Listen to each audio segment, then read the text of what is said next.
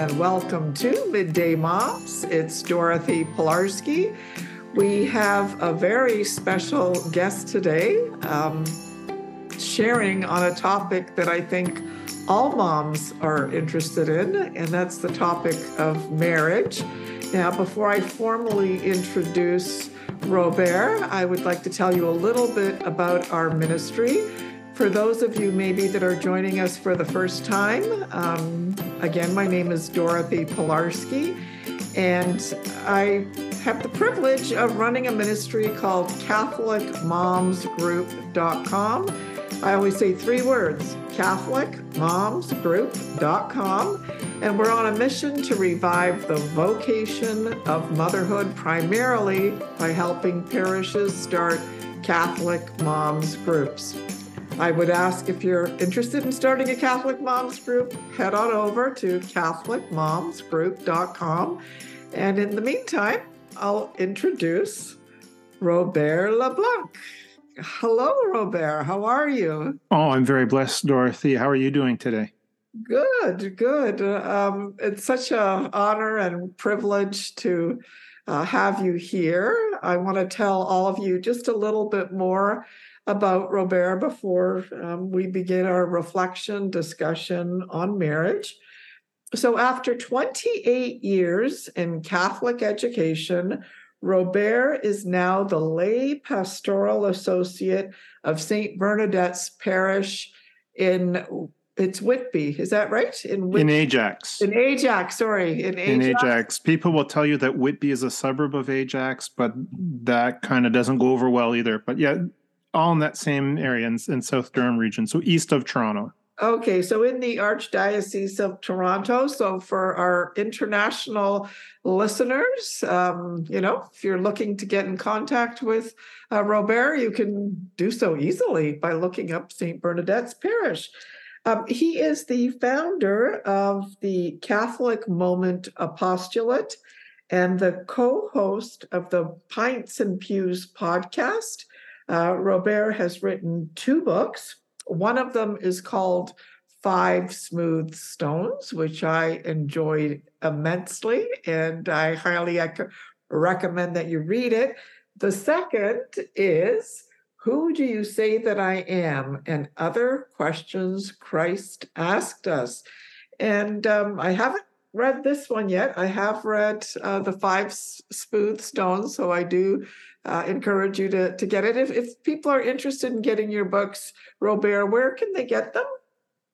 There's two places that you can pick up the books. You can go over to my own website, catholicmoment.ca, and there's a little shop there where the, the books are available. Or you can get them also from the publisher, uh, Justin Press. Justin Press is a great Canadian Catholic publisher out of Ottawa, and they have also some other amazing titles there as well. So either or, um, both places, catholicmoment.ca or at Justin Press. That's and you just put that into Google and you find their website I don't have memorized, but yeah, no, no, no problem. So um, tonight, uh, Robert is going to sort of start the discussion with a reflection on uh, marriage, uh, strengthened by faith. You know, we were kind of playing with the title a little bit, like how can your Catholic faith help your marriage? Um, we need as much help as we can in our marriage, right, ladies? uh, gentlemen also. Gentlemen yeah, gentlemen, also. Yeah. gentlemen also. Sometimes I think the gentlemen need more help than the ladies, and we'll get into that in a little bit. Oh, so um, looking forward to hearing your reflection on marriage, and if I pop in from time to time, you don't mind that with a question or something like that? A hundred percent. Like marriage, it should be a conversation and it's complementary. And again, those are a couple of little things that we'll we'll talk about in there as okay. well. Fantastic. So I'm gonna um, open the floor to you, as they say, and uh, look forward to hearing your thoughts and your wisdom. Well, thank you very much, Dorothy. First, I have to say it, it is such a blessing to join you here on Midday Moms. Uh, I've listened to a number of your your episodes on the podcast version. Uh, I find it difficult for the YouTube when I'm in the car because that's usually where I listen in, and I should be paying more attention to the road in front of me than the YouTube, right? So uh, I'll usually listen in on the podcast version. Um, I do have to say that you might need to get to confession after this, after all of uh, what you've just said about the book and, and other things. So, but uh, I, I, thank you so much for that no, introduction. And I, and I, need to thank you because it was Robert actually that um, made it possible for us to have a podcast. Um, he's been instrumental in uh, producing well, doing whatever he does. I don't know if I'm using the the, the, the, ma- the magic behind the scenes. the magic behind the scenes. So I'm really grateful uh, to to Robert uh, for that. Um, so. Well, thank you. Yeah, we'll, we'll get started. I have to say, as as you mentioned, I'm co-host of the Pints and Pews podcast, and we just recorded a, an episode last night. I'm more used to doing these with a, a pint of beer in hand. Uh, I've got my my water bottle ready to go when I need a sip but uh, you know, hopefully, will be just as jovial without the beer as as I am uh, with with that. Um, I want to say that usually I give this talk to men's groups. Okay. And, and most of the time, well, usually all the time I, I give this talk to men's group, and usually a week or so after. So, for example, I gave this in my own parish, and a couple weeks after, a couple of the wives came up and they said, I don't know what you said at that talk, but keep on saying it. My, my husband is like a new man and, and just the the aspects of the faith then that were were being brought out. So hopefully I can can bring that out here this evening uh, as well, because really, and it's one of the first things we'll talk about uh, as far as you know, the, the two made one flesh. Really, we are a cohesive unit. So what you're saying to one spouse, you really are saying to to both, anyways, right? Uh, right off the top, uh, j- just a couple of caveats, a couple of, of disclaimers, I guess. Um, number one, I'm not a marriage counselor uh, like Dorothy said in the introduction, 28 years uh, in Catholic education here in Ontario, uh, and now lay pastoral associate. Uh, marriage counselor is nowhere in and among that. This is really kind of based on my own observations um, and reflections on our own marriage. Uh, before I even started giving these talks, and I'd originally written this as an article before it went anywhere public, uh, it went through my wife so this has all been wife approved. Uh, the the nihil obstat and the imprimatur comes comes from Ellie. Uh, on that, but again, that just comes in. We'll talk about the the trust in in marriage as well. Uh, but also need to say like our marriage is not perfect. Uh, I'll be the first one to admit that our marriage is not perfect. Uh, and the reason why it's not perfect is because I'm a part of it. I bring all of oh, I I bring all of my my mom tells me all the time that our marriage isn't perfect because I'm part of it. Uh, oh, no. right? That's it's like thanks, mom. Uh, but it's just yeah, simple observations. Uh, one week from tomorrow as we're recording this so possibly by the time people see it we'll already be there.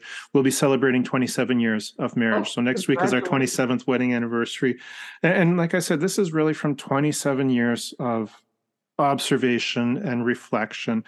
And it really stems from 27 years ago we went to at least a dozen weddings right? It's we were at that age where everybody seemed to be getting married and I, it was at least a dozen, if not more, weddings that we went to in the course of 1996, uh, of which only four couples remain.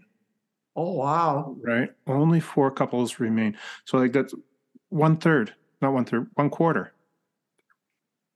I was the religion teacher, not the math teacher. So, but you, you, you, it, it's a shocking amount that didn't make it.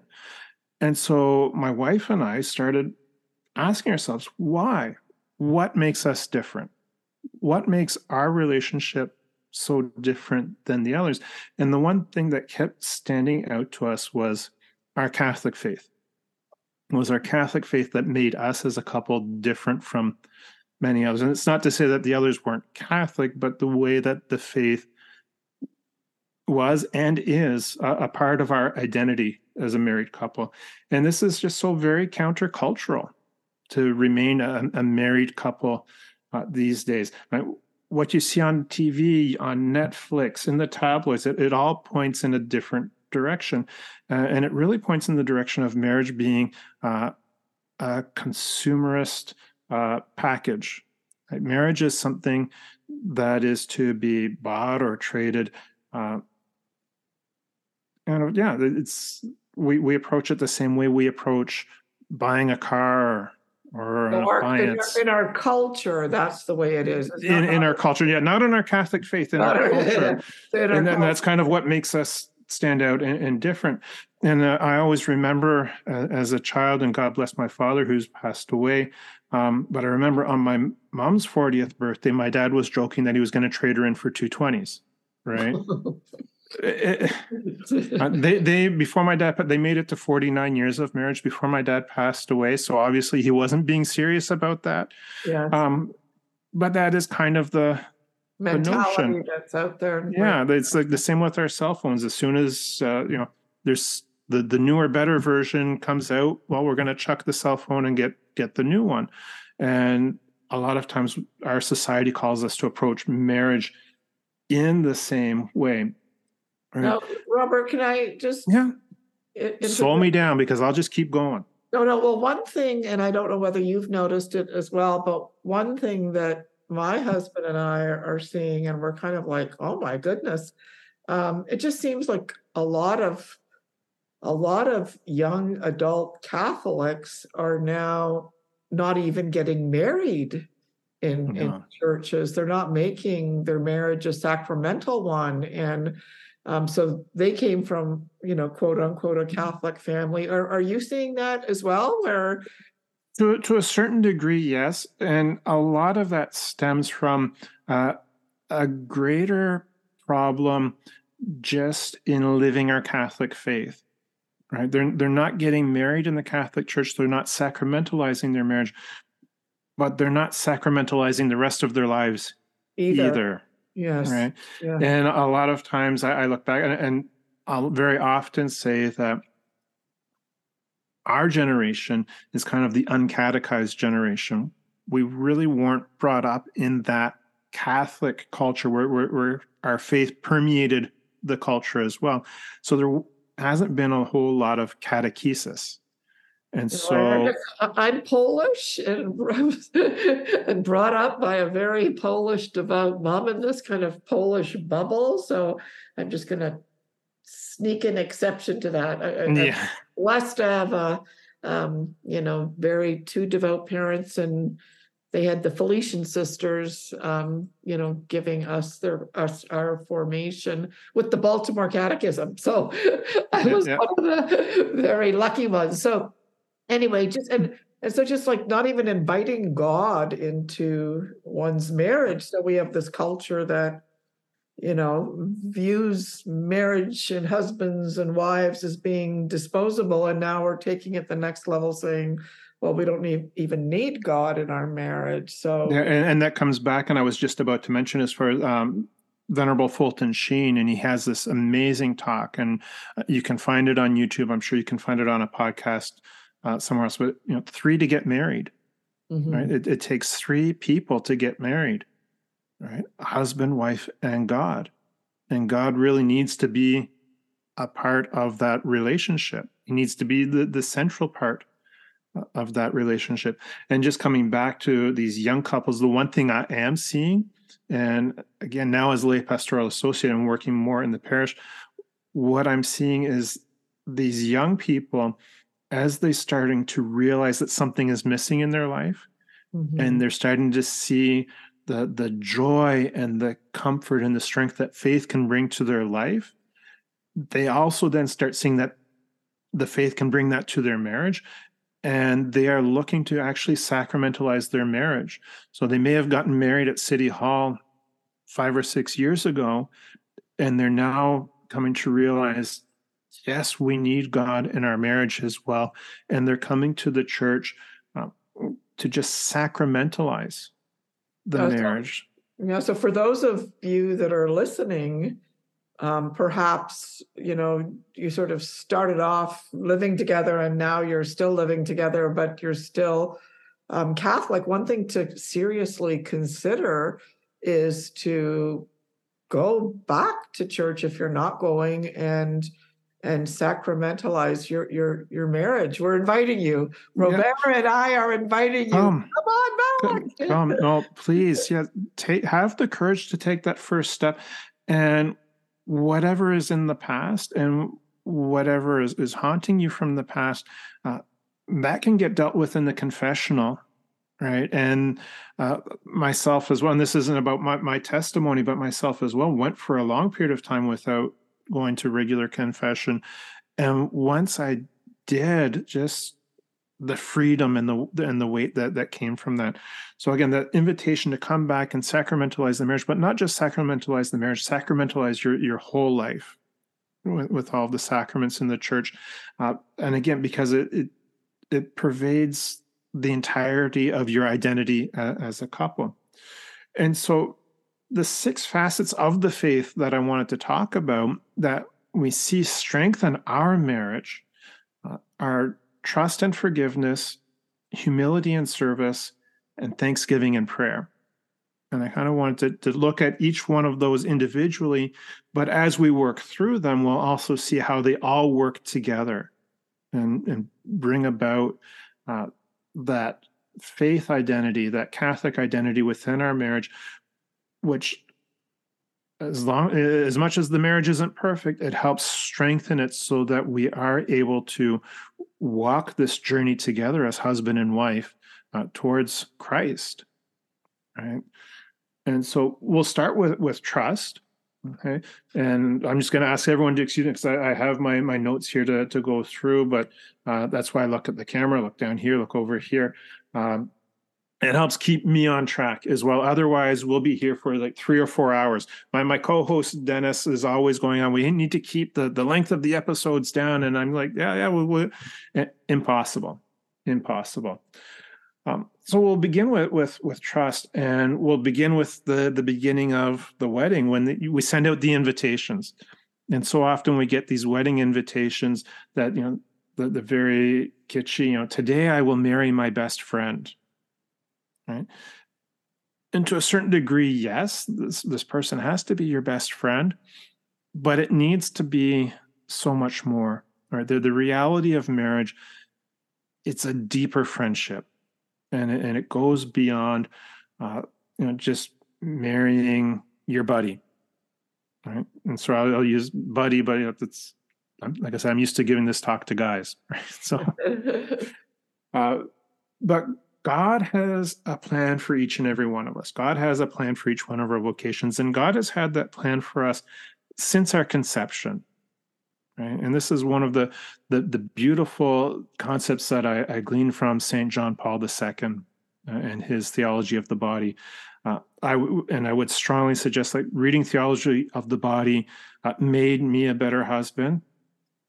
It helped me sleep at night too. Like theology of the body is a pretty dense read, uh, or, or a, a, compendium, but you know, go through the the thoughts that Saint John Paul II put out there in theology of the body. But God has had a, a plan for us since conception. And, and God's plan for us includes our spouse. So from the moment we were conceived, God had a plan for us to marry a particular person. Right. And it's just so beautiful once you do find that that person. Right. And God's plan for that since conception is for us to complement and complete each other. God's plan is for that person to make you a better you. Okay. And so that's why Christ says, you know, when he is talking about marriage, you know, man leaves his parents and clings to his wife, and the two shall become one flesh. Now, when Christ pulled that out, he was talking about divorce, but it just speaks volumes about marriage. We are called to marry the person we were destined for since conception if we're called to the vocation of marriage right? We might not be called to the vocation of marriage as well we can be called to the, the vocation of religious life. You know the thing that gets in the way of all that is our hardness of heart right? And again christ says that it's you know because moses allowed you to divorce because of your hardness of heart because as fallen humans we get to be so stubborn sometimes that it's like god no you might have a plan for me but i know what's better. And that's kind of when the, when the troubles start in, in so many different ways right? Can, I just pipe in a? a- oh please. Here, well, the, the, just two, I think the, I know the times where I have, you know, fallen in, into trouble is that, you know, sometimes when we get kind of quote unquote triggered in our marriages for this reason or for that, that it's so tempting not to look at your own weaknesses, right? It's so tempting oh we'll talk about that in a minute yeah. Yeah. So, yes. And so that there's this, you know, that marriage. I remember once listening to a talk by Scott Hahn, and he, he talked about marriage being a, a crucible that involved a tremendous amount of, um, you know, suffering because we're forced to face so much, right? And if we don't Mhm. face things about ourselves, and anyway, I'll let you continue. yeah no no please and like i said well that that's all mixed in there but uh, again when we're the, the two that becomes one flesh uh, we're called to operate as one as a cohesive unit. And i whenever i talk about this when i would talk about this with my students i would always put my hands like this. We're, we're complementary that we're, we're meant to, to fit together and we're meant to to help each other out. Um, and we talk about you know the, the fact that we're even made from the same flesh and you know, that eve was formed from or, fashioned from adam's rib. And i heard a, a speaker once ask you know why did god choose the rib? And some poor guy in the front row says well it's because adam had an extra one. And the speaker says well you go home tonight and you tell your wife she's a spare rib right? But we're created the, the, the, eve was created from from adam's rib because we're supposed to be side by side. We're supposed to be side by side.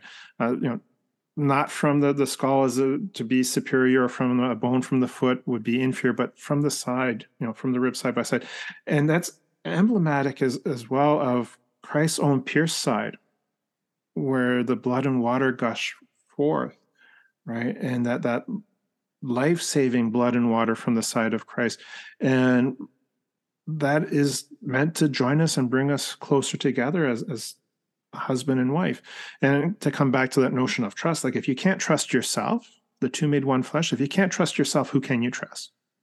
All right? And so it comes back to again this notion marriage is not a marriage of two individuals and we'll talk about that. I'll mention that a number of times marriage is not two individuals it's it's one cohesive unit. We're not meant to be identical. Like we're, we're not identical twins uh, but we're meant to be complementary and, and com- completing each other. And you were talking just a moment ago as, as far as you know looking at your own faults and your own weaknesses. Uh, uh, your your husband's strengths are meant to make up for your weaknesses and your strengths are meant to make up for his weaknesses so that you can work together and make each other better. And it and it's you know you bring your strengths into the marriage to better the other not to tear them down. And that we have to be very very careful of as well right? That you know, we need to leave our sarcasm at the door when it comes to, to married very life. Well. I know very and, and, and that's like that's very tough for some of us myself included right? Um, but we're there to to bolster each other up. And from that then the, the trust we need to trust the better judgment of the other. We need to trust that the other one is not looking to chastise or correct us but they're looking to help. So as much as we can't be sarcastic when we bring our, our strengths to the table we can't be defensive when we bring our weaknesses to the table either because again you're working together in a way that is complementary right to, to move forward. And once we we build up this trust and it's not something that happens overnight right? That's one of the the wisdoms of the church that asks you to wait at least a year to get married so that you do have that time to to build up that trust right? And it just dawned on me the other day when I was thinking about that. It was it's very much the same as Mary and Joseph had that year of betrothal as well before they lived under the same roof. And it's the wisdom of our faith that's there to help build up our trust with one another, right? And this trust, I find in reflecting on our marriage, is built on forgiveness. And that forgiveness needs to be a huge part of the, that trust building process as we move forward as, as husband and wife. And so when it comes to forgiveness, I just wanted to, to share quickly here from Ephesians.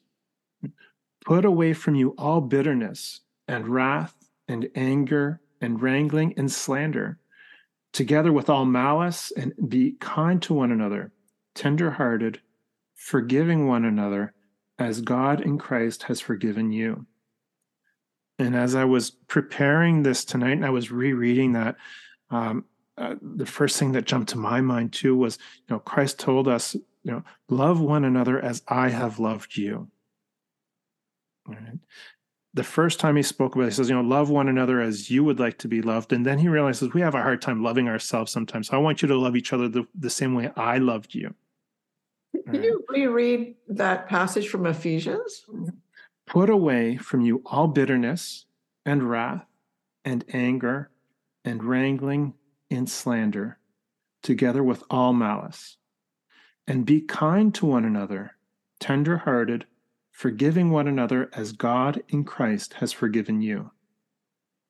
Wow. Right. Is uh, I, I, I don't know. I, I I don't recall ever having read that passage, or maybe it's just struck me today in a in a particular way.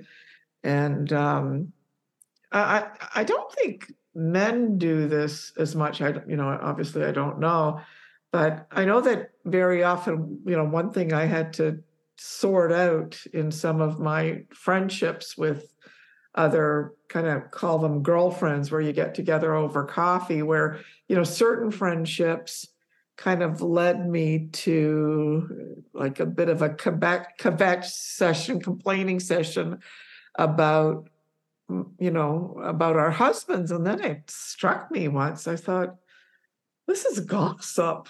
And mm. you know to the about the person that i'm have been entrusted to by god. And so i, I found myself um, you know, running to confession and then having to work really hard to renegotiate those friendships where I just would not go there, right? I wouldn't have and those. that's difficult. Yeah. Oh my. That, that that is difficult, and especially like you say, you get into that milieu, and as you're saying that, uh, you know, a, a story popped up in, in my mind, an experience of my own. So you're saying that with your, your girlfriends, you're you're having kvetch at the, the coffee shop with the guys. Sometimes it's in the locker room. Yeah. And yeah, I, when I'm in the, the, the the locker room, I find it very uncomfortable at times, mm-hmm. and the way some of the guys are talking about their wives. And I remember the one time, uh, and it, again, it took a while for me to get to the place where I could do this. But the the one guy was going on and on and on about his ex-wife. And then I finally just looked at him. I said, "Did you ever wonder why she's your ex-wife?" and the volume in that change room just went boom, boom. right? But sometimes we need to be confronted with that. And, and it needs to be done in a loving way and it needs to you, need to know the relationship that you have with those people that you're sitting around the coffee table with or that you're hanging out in the locker room with. And you need to know when you can make a comment like that and, and, and not. And, and the same with our, our marriages. There will be some times where we have to have difficult conversations but you need to build up that trust to know when you can and, and when you can't. Um, but yeah, we we can't uh, we can't be holding those grudges in, no, in our marriage. And, you know, and it's particularly, I think, toxic when you know and and wrong and is it you know is like when a a spouse complains to their children about the, the you know, and I just yeah. it's like, oh my goodness, right? Because how is that building up the partner in the eyes of the other of kids? And and and there's so many you know mistakes that I've made that we all have made and um, them, yeah and, and taking them to the sacrament of reconciliation I think is is extremely extremely important. Oh very very much so. And from that and as we grow and mature in that understanding of ourselves. Um, we had a former pastor, and, and, my wife and I, we always talk about this. The, the one thing, I mean, he said many things from the pulpit, and we remember a lot of them. But one thing that's really stuck with us is that when you're pointing your finger at your spouse, right, just remember you've got three more fingers that are pointing right back at you. right and that's that's really stuck with us and, and even before he said that I always uh, approach things like, you know, if there's something that my wife is doing that's driving me crazy, I stop for a moment and then I realize I probably drive her a million times more crazy with all of my little idiosyncrasies, right? That I really shouldn't be making a mountain out of this molehill and i'm mm-hmm. not going to this isn't about me airing the the dirty laundry or the the things that go on here in our house but it's just my again my reflection is that yeah if there's a little something that kind of drives me bananas it's guaranteed i'm doing something that's even worse right so like i said my, my mom keeps saying my, our marriage isn't perfect because I, i'm a part of it and it comes back to and it's a, a, little bit like what you were just talking about but we, we, need to take the log out of our own eye before we look at the splinter in someone else's right yeah. and and from that then three three of the hardest words in a marriage would be i forgive you right mm-hmm. and, and so from that and recognizing that our our spouse isn't necessarily looking to drive us crazy and they're they're probably not even doing it on purpose they're probably not even aware but saying that i forgive you and to forgive isn't necessarily to forget and to forgive isn't necessarily to look the other way right? And it depends really on on, on what is your call to forgive. But to forgive someone is to say you have hurt me but I love you anyways. Right? You have hurt me, but I still love you. Right? And we look past the hurt to the love. And this comes again from that sense of trust and, and trusting that our spouse didn't want to hurt us. Right? More than likely, they didn't realize that what they were doing was, was being hurtful.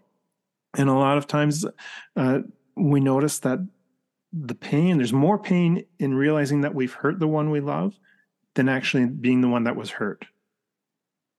Right. And from that, and we were alluding to this a moment ago, from that, sometimes there is a need to have difficult conversations. Right. Don't let your anger linger with your spouse. You know, and having these conversations you know helps build trust within the within the relationship. Uh, i've had in other relationships as well where there's a perceived hurt and then i let it linger and it just eats at me. And then it ends up affecting the rest of my my life as well where if we can have that difficult conversation and be honest and loving and, and that's really the key is to be honest but do it in a charitable way, do it in a loving way. You can't have these difficult conversations in the heat of the moment.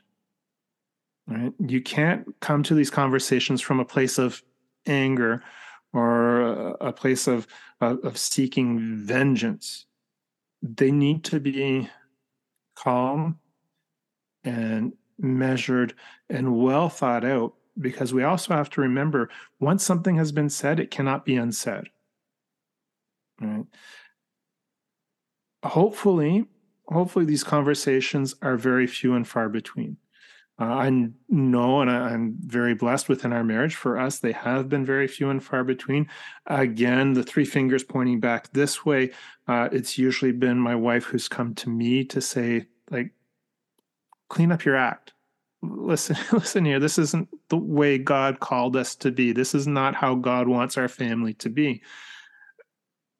And because it's done out of the heat of the moment and it's done in a way that's loving and, and charitable, I can go, yeah, you're right. You're right. And so, as much as she's coming with those difficult words to say, here's the hurt, I love you anyway, I forgive you, it then leads me to say the other three hardest words I think that we have in marriage, which is, I'm sorry. Right? no. I'm sorry. And, and so that's where humility comes in right so we the, the, trust that's built on forgiveness and the forgiveness that comes from a, a, place of humility right and so as as difficult as i forgive you is it's even more difficult to say i'm sorry right and i remember talking to a friend and this is a, a number of years ago uh, and he was newly married and saying kind of what are your thoughts about being married? And he he stopped for a moment and you could see he was thinking he said it's not for the selfish. It's, you know marriage is not for the selfish. When the, the two become one flesh our identity melds together um, and we really need to to check our ego at the altar and so again from that comes that notion we, we need to be ready to say i'm sorry i goofed it's it's not all about me anymore it's about us. And, and that notion in and of itself is very countercultural. And we, we said right off the top how countercultural it is to be a faith filled, Christ centered marriage. And it's countercultural because it's in the smaller percentage that seems to, to last. But it's also very countercultural for us to bring that humility and to, like I said, check our ego at the altar and become two people that become one flesh. In a lot of ways, again, those of us that have been raised uh, in a more North American middle class milieu, I was raised on the mantra you can do whatever you want, don't let anyone tell you any different. Well, and, I, I think you know you're saying that we've got to leave our you know check our ego uh, at the altar. I think that you know, for the women out there, we've got to check feminism out at the altar, right? Like there have been so many things that the like, you know, I'm a quote unquote practicing Catholic, striving to practice my faith, but yet the indoctrination of what it means, you know, to be a female and what it means to assert yourself and have your voice spoken and have your voice heard and be a it's it's caused you know some damage in our marriage because I wasn't pondering things in my heart I was letting them rip you know and, and so yeah. I, I I wanted to just throw that out there too that the men have to check their ego and then the women have to check you know, and, and some of us have taken on some of these, you know, feminist, a bit of a feminist mindset without even kind of realizing it because it was such a surreptitious um, indoctrination. But anyway, that's a, a no. But that that leads perfectly into to kind of what I was going to to share next, and yeah, the the whole notion of like you said, we could say to, to, toxic masculinity or toxic feminism, and in a lot of ways, it's because those words have been misdefined by the society as well as to what true feminism is and what true masculinity is. Uh, and that's a whole other rabbit hole, and then we could be here for hours on end. Right? yeah, yes, yes. And, and it's also a rabbit hole that I don't have much competency to speak about either. I would just start saying something which would be completely not correct and get myself into all kinds of trouble. Yeah, no, no, and I'm I'm with you there, but I've I've just been slowly recognizing it in myself. Um, and so, anyways, let's let's move on with. so uh, like like i said that that leads me kind of into the the next idea i wanted to bring with that in the notion of humility and i wanted to read from ephesians 5 which i think is the most misunderstood and most shunned of all the scripture readings that are offered for the sacrament of marriage right? so from ephesians 5 be subject to one another out of reverence for christ Wives, be subject to your husbands, just as the church is subject to Christ. Husbands, love your wives, just as Christ loved the church and gave himself up for her. And I can imagine, like you're saying, those feminism alarm bells start start going off. And part of it is because we don't get to the next the next line. But this notion of, of obedience, I was reading an article in the St. Anthony Messenger uh, a month or so ago, and there was an article about this. And it equated obedience actually with trust because obedience is a choice. And, and I'm not saying here that we need to be obedient again within the definition of the term, but we can make a choice to be trusting that the other one in our relationship that we can make the choice to trust that our spouse has a, their best intentions for us. And Mhm. really that that's where it's coming from. Uh, we can decide we can choose that they don't have our best intentions so then we're not going to listen to them. Right? And so we can take that that notion that uh, you know wives are called to trust their husbands the same way that the church trusts Christ. But then I also uh, like to look at the, the next line in there, you know, that you know, husbands are to love their wives as Christ loves the church. And whenever I think of that, and you can't see it here because it's directly above my computer screen, but I look to the crucifix. How did Christ love the church? He was sacrificial for, for the church. And so it's you know kind of the the role of each spouse to be sacrificial for the other and to bring that sacrificial love.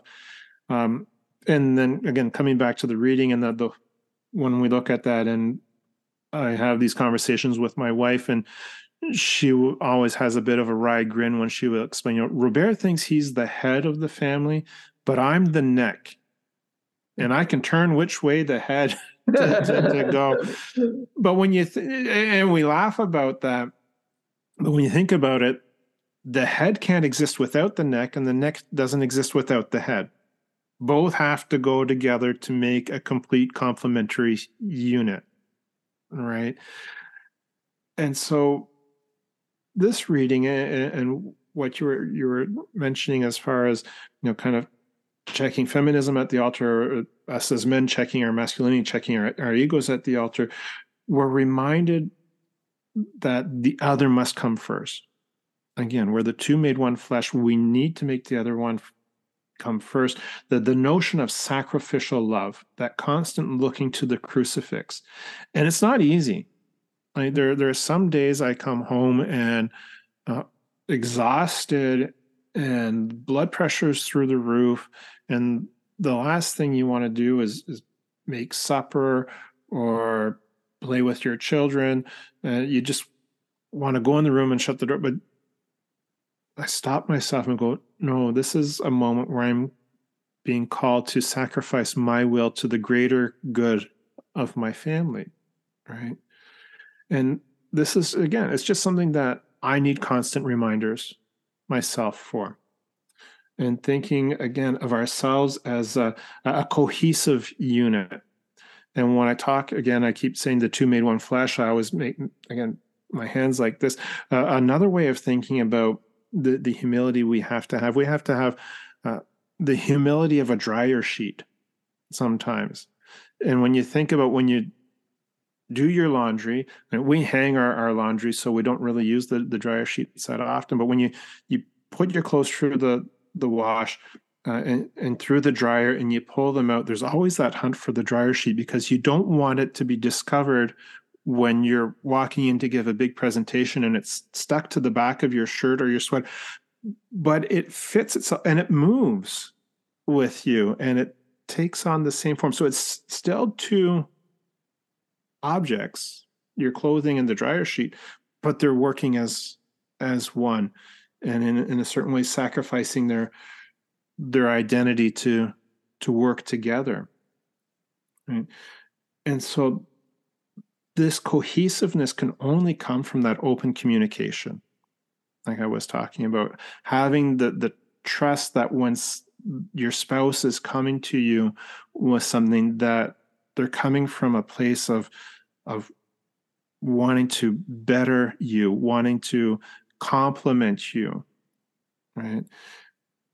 And these are tough and it, t- it takes time and it eventually becomes intuitive and from that then we can have this notion of it becomes easier to perform the sacrificial love for one another and as we go from this notion of humility i am no longer the center of the universe but i am a part of this marriage and again that coming back to Fulton Sheen, it takes three to get married husband, wife, and God centered, Christ centered on that. Having that humility to love from a place of sacrificial love then brings us to the, the service portion of the that, that notion the, the the facet that of our faith that that helps strengthen our, our marriage and so kind of wanted to when I talk about service, I always like to to go right back to our wedding day and when we we made our wedding vows. And, and I'm going to go out on a limb, and it could get both of us in a lot of trouble here, Dor- Dorothy. but uh, on your wedding day, it was I, Dorothy, take you, John. John. Right? Yeah. Okay, I got it right. if I get this wrong, we're both in a whole whole lot of trouble here. But I, Dorothy, take you, John, for better and for worse, for richer and poorer, in sickness and in health. Right? And my wife and I was the, the we made the same vows, right? And so 27 years ago, when we're saying that on our on our wedding day, we're all starry-eyed and we all have these dreams of what the future is going to hold. And when we have these dreams of what the future is going to hold on our wedding day and we're making these vows, a lot of times all we're hearing is, I, I, Robert, take you, Ellie, for better, for richer, and health. right? We forget about the worse and the poorer and the sickness, right? It eventually evolves and it changes, but and, there comes a time and it's usually fairly early on in the marriage and it's one of those aha moments but there comes a time where one spouse is called to serve the other.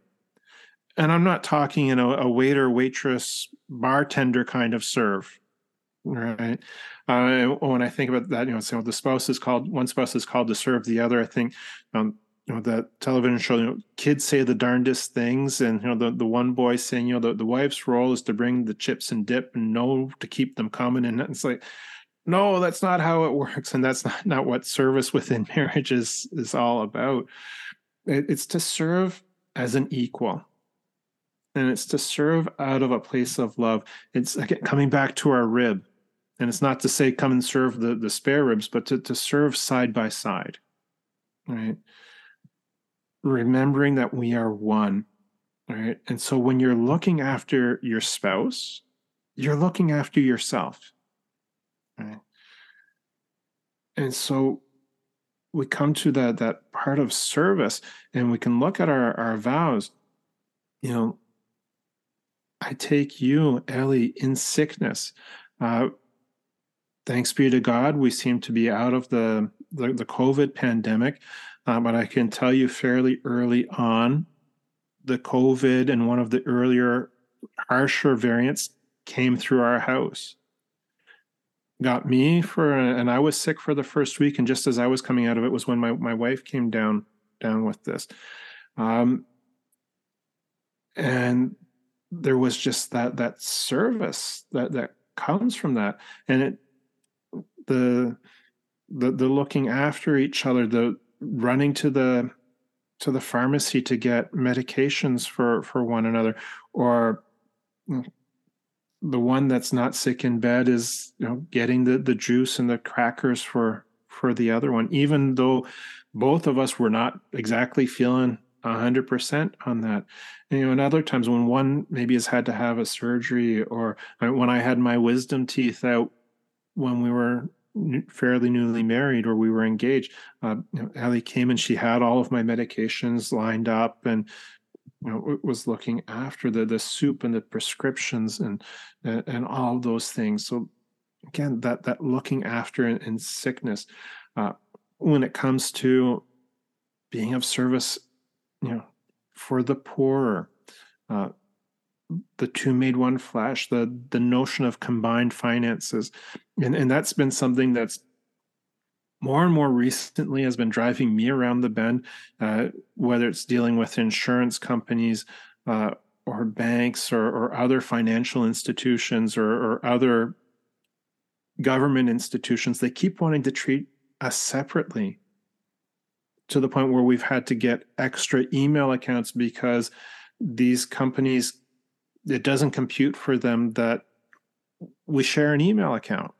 What, what do you what do you mean you um, but the combined finances, and again, Ellie and I were truly blessed in this, is that you know we were both educators. We had very very similar salaries, right? So there there wasn't that notion of of competition that falls into that. But even with that, there still always needed to be that communication when it came because you still need to be putting the family's needs before your individual personal desires right? And then uh, we're in it together for the worse as well. Uh, and in those moments when our responsibilities overwhelm us right? And we look to to help each other out. There'll be times where because of business responsibilities then all of a sudden all of the household responsibilities fall on the shoulders of one of the spouse. When it's dinner and the dishes and the kids and the dog and, and helping out with this and helping out with that. And, and it's cyclical. And as we grow as couples we we learn the rhythm of our lives. But again as the two made one flesh we're there to help each other out uh, when these things come about right? And we always have a saying in our, our house, you know, what's going to work? Teamwork, right? We're that cohesive unit and we, we, we work together and we work together and we look after each other in service to one another in sickness, in poor, in worse. And then that way, when it comes time for the, the health and the richer and the better, we lead into a life of thanksgiving. Right? And, and so the, this this service leads to to Thanksgiving uh, and making you know ha- having that kind of permeate our relationships. So that's kind of the the next facet of our Catholic faith. The the notion of Thanksgiving uh, is integral to our relationship. So hopefully, as we're going through, we can see how these are are, are building one on on another. Like the, the trust comes from the forgiveness, which comes from humility, and leads to service and now to Thanksgiving. And Thanksgiving, I always say it's not just for the second Monday in October or the fourth Thursday in November, depending what side of the the border you're on. Right? Thanksgiving needs to be a year-round event. Um, and coming back to what we were talking about earlier too, kind of in the, the wedding speeches we hear, you know, never go to bed angry. So, you know, coming back to that when we are talking about forgiveness, right? Not to be never be angry with with one another. Don't go to bed angry. Actually the best wedding advice i've ever heard and i've heard it twice uh, from the same priest was at my mother-in-law's church. The one ellie a couple of her cousins got married. Where it's at the same church we got married in uh, different priest. But in his homily he said if there's one thing you take away from my homily every night before you go to bed get down on your knees and say a prayer of thanksgiving for your spouse. Wow. Every night before you go to bed, get down on your knees and say a prayer of thanksgiving for your spouse. Right. thank God that He had it in His plan to bring this beautiful person, this beautiful lady, or this handsome man into your life to complement and complete you. All right. Again, my mom always says I need to get down on my knees and say a prayer of thanksgiving for my my wife because nobody else would take me. Oh. But again, that's oh. my mom. She does it out of a place of love. She, oh. she says these things out of a place of love. But really, yeah. Every day, uh, I, I thank God for for my wife. It's it's one of the last things I do when I, I'm lying in bed and I'm doing my daily exam. And, and part of that is, you know, Lord, thank you for all of the blessings you've showered upon me today. Especially, I thank you for the blessing of my wife and the blessing of my son. Right? Because these are the people oh, that beautiful. make me complete. That's so in, in our in our family. And so then from this, we develop a culture of Thanksgiving within within our family right? And that then leads to a, a culture of love and joy, right? And so we need to be thankful for for the big things. And so saying thank you to to our spouse uh, on the momentous occasions, right? So, for example, I just retired. Uh, after 28 years of teaching, and there was a number of, of different retirement engagements, and my wife was there, and she's supporting and she's celebrating with me but on the car ride home, it's like, thank you for coming out. Thank you for being a part of this special moment with me. Right. So thank you for the big things. Thank you for for help during big events. Right. So again, after Thanksgiving dinner, say thank you to each other for all the different things you did. Because if you're the one putting on Thanksgiving dinner for your family, there is a lot of work that's going into that. And both of you need to be uh, working together, that cohesive unit, and out of sacrifice to get that turkey on the table, say thank you. Say thank you. And and not just at the dinner table, but in a quiet moment afterwards. Thank you for all the hard work that that went into that. Right. And thank yous in times of crisis as well as you come out of a time of crisis. Uh, I think back, I mentioned my my dad. Uh, he passed away. Would be uh, five years ago now. And as we came out of the funeral, I, I thank my wife for being the one that was there to support me through that. Uh, and again, thanks be to God, because how anyone can get through something like that without their faith, it just baffles me. Um, but know, thanked her for for being at my side through that. When professional crises hit, being thankful that your spouse is there supporting and walking with you. And, and they might not be there when you have to go give that big presentation but they're there picking up the laundry at home or washing the dishes or having the meal prepared. So being you know thanking them for for those. But then we also need to be thankful in the mundane and little things as well so, as, as nice as it is to say thank you for help with the turkey dinner at Thanksgiving, thank you for the chicken nuggets that uh, came out on a Tuesday or Wednesday night when everyone was exhausted and we didn't know what else to, to do. You know, like, thank you for the, the the macaroni and cheese for the the Kraft Dinner that came out because it, it still took effort to put something. Sometimes it takes more effort to put those little oven dinners together than it does for the the, the big hullabaloos. But then after that too, and, and it's just something that's worked out in our marriage that whoever cooks, then the other one does the dishes. So thank you for cooking the dinner. And as the other one's finishing up washing the dirty thank you for doing the dishes.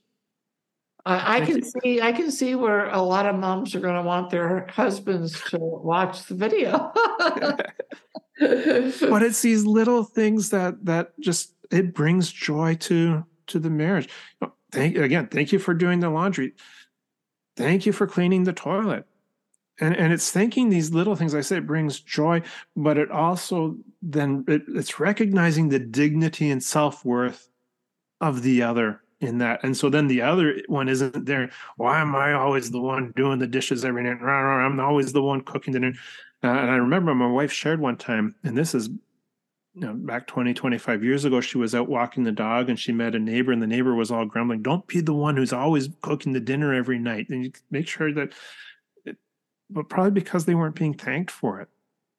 Right. And if we think we, we, we see the, the dignity of our spouse as being made in the image and likeness of God. And it's just in those little things, right?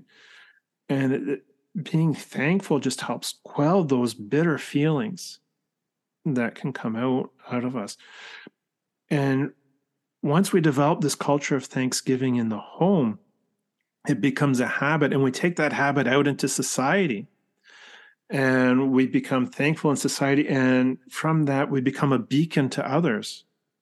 And it's by doing those little things then that we can actually end up changing the, the, the whole world. And so like i said from from this you know we can see that the trust and forgiveness humility service and thanksgiving and it all leads me to the the final point that really is the bedrock of our identity as a, a, a catholic couple and that's prayer and again coming back to, to what fulton sheen was saying you know it takes three to be married husband wife and god we need to invite christ into our marriages and what better way to do that than than through prayer? And it reminds me also of the the saying of uh, Father Peyton from the Rosary Crusades. You know, the family that prays together stays together, right? And, and there's just so much wisdom in all of this. And when we come into our family life, when we come into our marriage, and we we approach it from a place of faith, uh, we start to realize what our main goal is in life. My, my, my main job as a husband is to get my wife to heaven. And her main job as a wife is to get me to heaven. And as parents, it's our job to get our son to heaven. And for all of us, we need to work together to help get each other to heaven. Mm-hmm. All right. Because you don't want to be getting to heaven and then meeting a friend or a neighbor who's going the other way and they're like well why didn't you tell me about this? Right? So we're, we're, we're we, we have to, to work together. And this is through building our, our relationship with christ within our marriages within our families. And it can begin with as simple as like grace before meals coming back to that notion of thanksgiving and, and saying grace before meals uh, from that and I, I, know I've probably been rambling for forever and a day. So, uh, from the the grace before meals, uh, and you can start with the standard, and then as you get comfortable with that, you can can add and elaborate and, and give thanksgiving to to God and your family in different ways. But then do that in public as well. Say grace before meals when you're out at a restaurant. Right? Especially some of those fast food chains, because if there's any food that needs a blessing set over it, it's the, the stuff that comes from the, the, the, fast food places, right? And then let prayer permeate the rest of your your life. Um, we would we, we say a morning benediction as a family, right, where we ask God to look after each one of us as we go about our day and and then we we finish always that you know we say our prayer intentions and we we say a, prayer of blessing over each other, and then we pr- say the prayer to Saint Michael the Archangel, because when we go out into the world today, we need all the protection we can get, right? And then from that, the sacramental life, and we started off talking about you know sacramentalizing marriages, but sacramentalizing our, our entire lives, right? Getting to weekly mass, like m- making it to mass on Sunday, making that a, a part of your identity as a family, but then get to a daily mass as well. And if you can do that as a couple, all the better. Uh, people are and thinking about doing stuff like that as a couple, people always look at us kind of strange. Our Friday date night is to go to adoration. Right? people are like, well, we're going out on date night. It's Friday. It's date night. Where are you going? Well, we're going to the church for adoration. And people kind of look at you like this. But I, I have to tell you, there's been times in adoration, I'll sneak a peek over at my wife. And uh, last Sunday, we had the readings of the Transfiguration. I've seen my wife transfigured in, in adoration. Right? And going, uh, it's our, our monthly date is to to go to reconciliation and I usually ask my wife for my list before I go in. Um, my, uh, my my mom and dad used to do that all the time. My mom would say, "You know, Joe, you know my sins better than me. What are they?" yeah, yeah. write write them down for me. Yeah, right.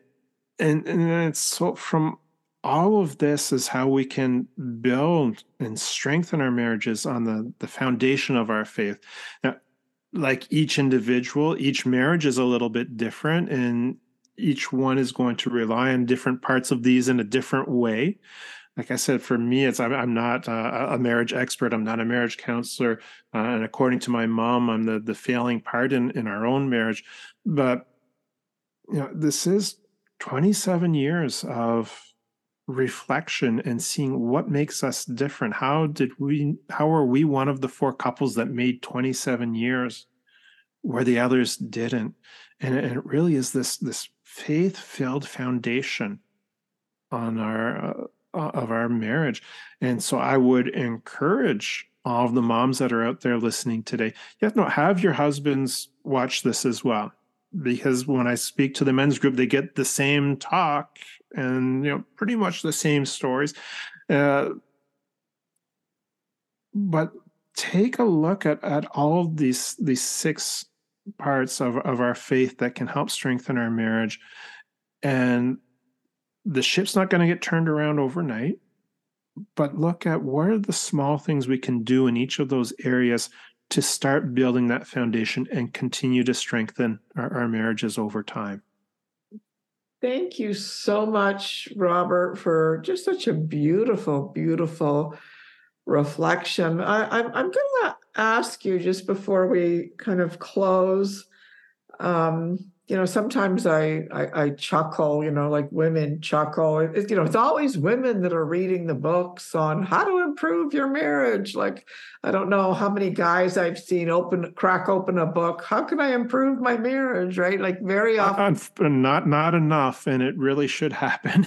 yeah, no, and and so sometimes there's a real like struggle um that you know one party whether it is the male or the female is just like really wanting to pray together really wanting to um, you know bring god into the marriage. And you know all too often um, there have just been situations that i've heard of in the mom's ministry that um, either the husband has left the faith or yeah he's a sunday catholic but it's real hard to and do you have any kind of words of encouragement for um, you know moms that would like uh, you know a fuller communion in their marriage?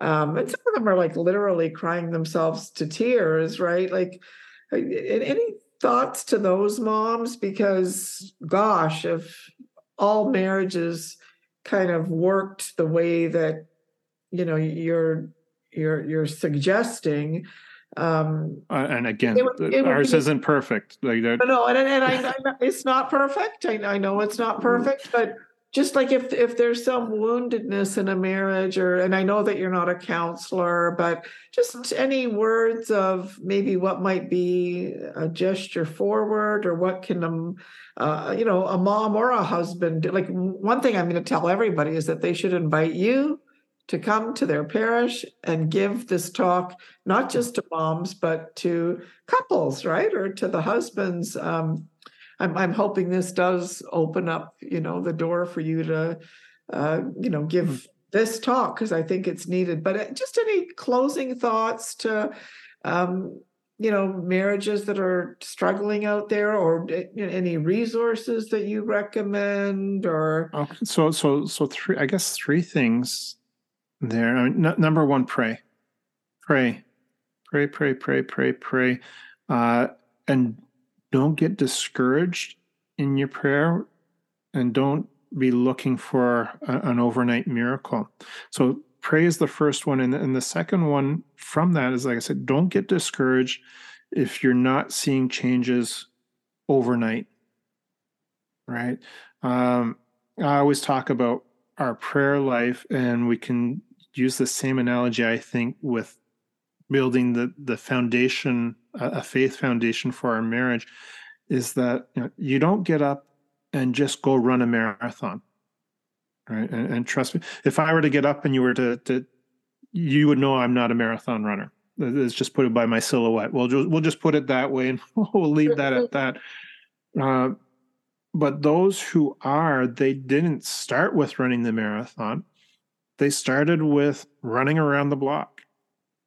And then they you know ran a kilometer or a mile and then they did the 10k and they, they built up to that so continue your your prayer life continue making small suggestions and, and take those baby steps right i'm looking back at 27 years of of marriage and reflection when I when I talk about these things in our life. And there have been missteps along the way. I, have tripped up more times than I, would like to admit.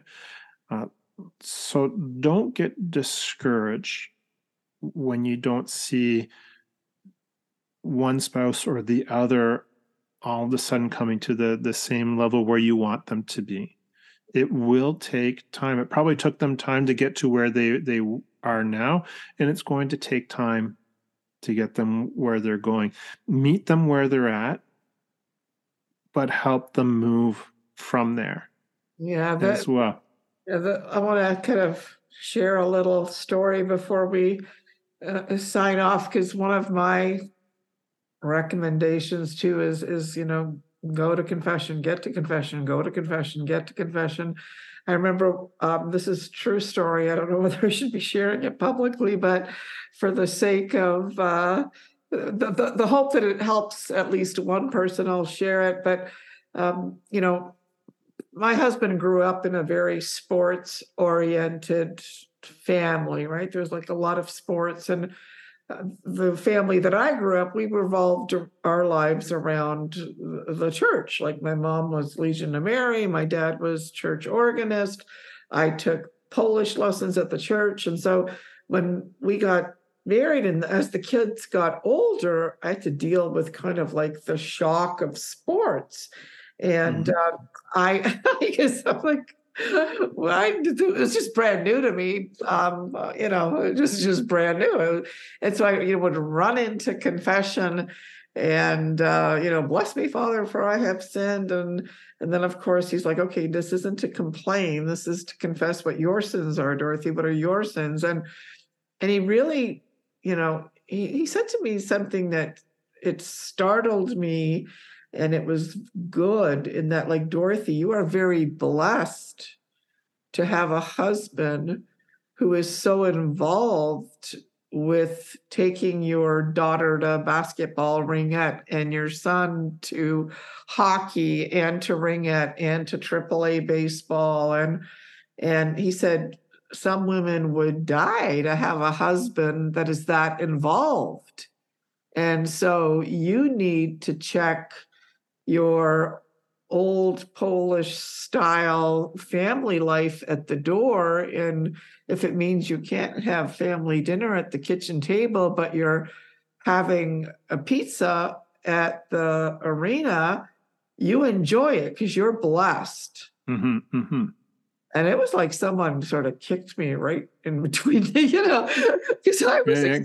I was expecting, I don't know what I was expecting, but I had to face you know, like my sins, right? And and and just even to the different paradigm. He was raised in one particular way. I was raised in another particular way.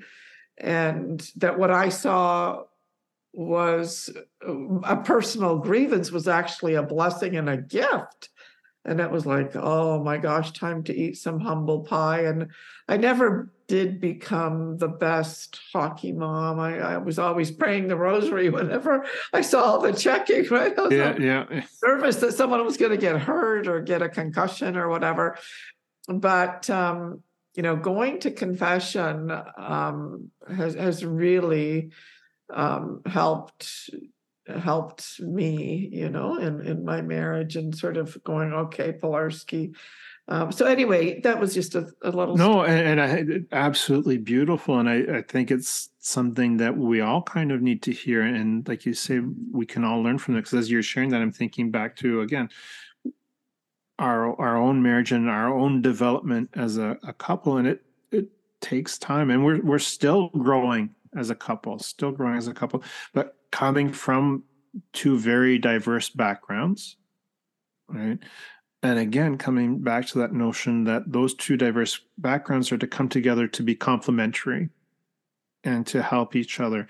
And so what you maybe didn't see as a blessing as father rightly pointed out to you, it is a blessing. And it's your husband's strength that is then now helping to complete your children from an area that you aren't necessarily the strongest in.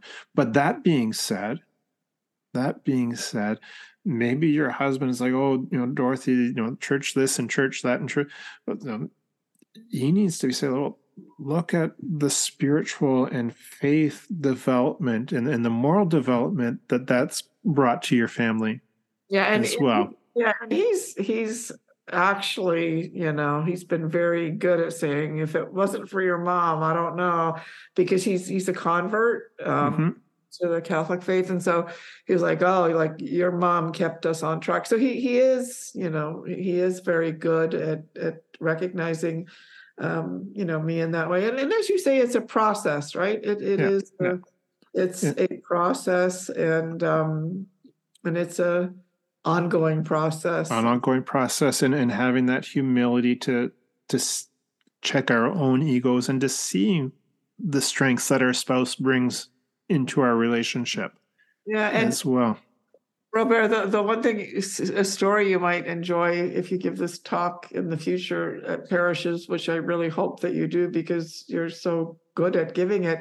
Uh, but another story um, was that when I, uh, uh, when we got married, we used to belong to a, a, prayer group, and John Grant, you know, God bless him, um, he he said, you know, when when you get married, you have to imagine that you have like this bank account in heaven and that there are hundreds and thousands of graces of ideas of, that, that god wants to give you um, as a married couple. And most people forget to draw from god's bank account of supernatural uh, grace. And so you know that's what a sacramental you know marriage is that you have god in the middle of it and god has more wisdom obviously than than you and your husband and so don't forget to draw from the that marital bank account so oh, that that is that is awesome i, I love that you know i'm going I'll add that into the notes because yeah, no, that is perfect. Because we, again, that that notion of it takes three to get married and to draw on God's grace to help strengthen us. Because again, we're we're human. We don't always have the strength or the energy to perform that sacrificial love, and we do need to draw on God's grace to help us through the, through those times, and we do need to draw on God's grace to to grow as a couple, and you know from that and coming back to the, the notion of forgiveness that we, we spoke about and drawing on God's grace, you know, sometimes maybe we need to use Christ's words, and I and I've heard another priest say this too, like, you know, Father, forgive him because I just can't right now. Or yeah. Father, forgive you know, drawing on Christ, Father, forgive him. He doesn't know what he's doing, but you know, Father, can you please forgive my my my husband right now because I just can't. Yeah. I, I just I just don't have that in me. And as you progress through that, you will eventually get to the point where you can forgive and say, Yes, you've hurt me, but I love you anyways. And that's where it comes to those difficult conversations can't be held in the place of, Father, forgive him because I can't. Because if you start having those difficult conversations when you're not coming from a point of forgiveness, uh, it's not going to be good. And so there's a, a, little bit of wisdom that that comes in from that as well. Uh, but yeah. it takes a, a concerted effort of both spouses with the grace of God to grow together.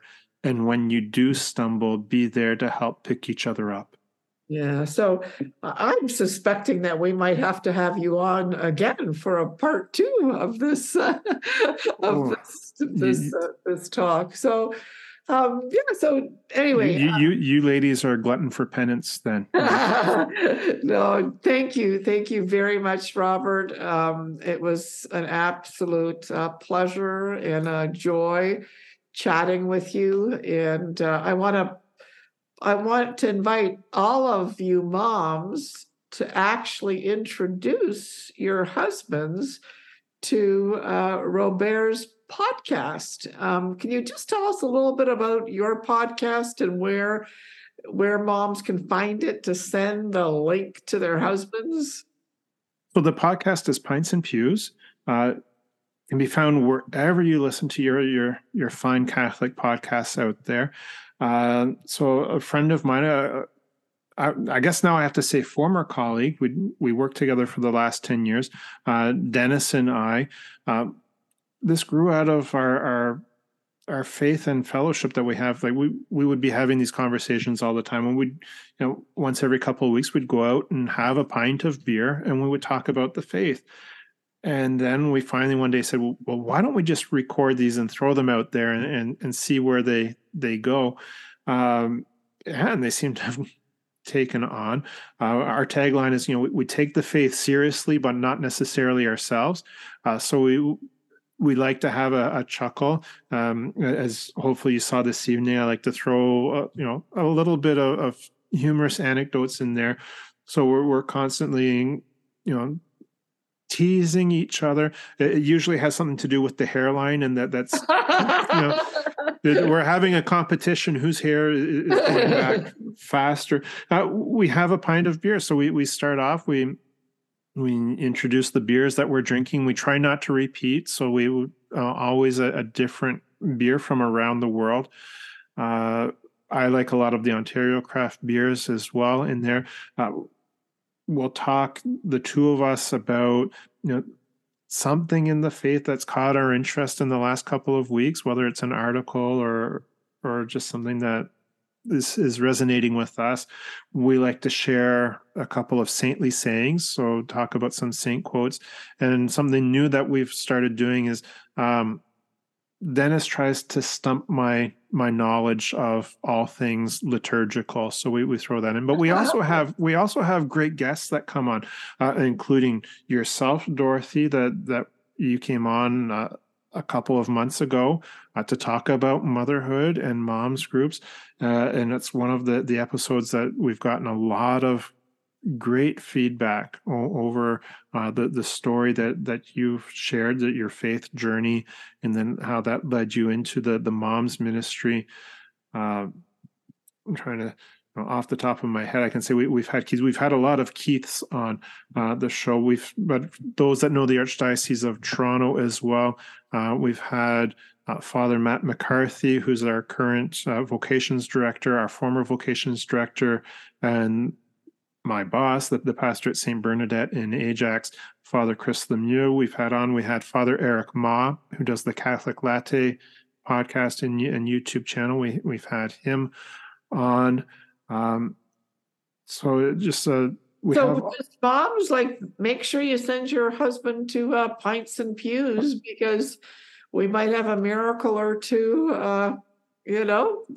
Sometimes uh, you know sometimes husbands when they begin to meet other men you know that have a deeper faith it begins to affect their faith. men men's ministry faith and fellowship is so so important. So if there is anything like that in your parish you know encourage your husbands to to go and meet these men and yeah guys sometimes have a hard time going cold or, or meeting other men. But once they realize that there is this group of men and it's based on, on a solid faith, uh, it, it just so many graces flow from that. So many graces have flowed from the the different men's ministries that I've been involved in. So I highly like, encourage that. Yeah, because like a lot of guys just know the locker room friendships. They don't, you know, they they perhaps don't have a, you know a, a male friend in Christ. Uh, uh, yeah, a, a, faith mentor. So yeah, send them for the pint tell them it's a beer podcast. We even had someone we talked Yeah, about we, yeah.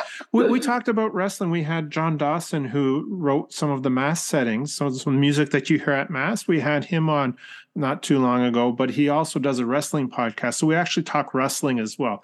But send them for the pint, and we'll do our best to get them in the pew. Yeah, there we go. Perfect, Fair, perfect. fair enough. Fair enough. Okay, so I just wanted to extend my um, thanks to all of you, moms that are listening.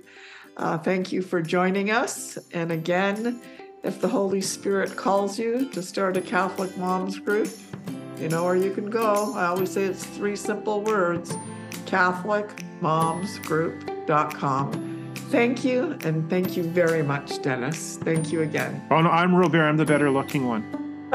Dennis is my Dennis is the co-host, but that's oh my okay. brain That's okay. sorry sorry my brain i'm uh i'm i'm showing my Oh, that that's okay. Like I said, we, we do get people mix us up, but I always say I'm the better looking one. So it's I'm the one with more hair.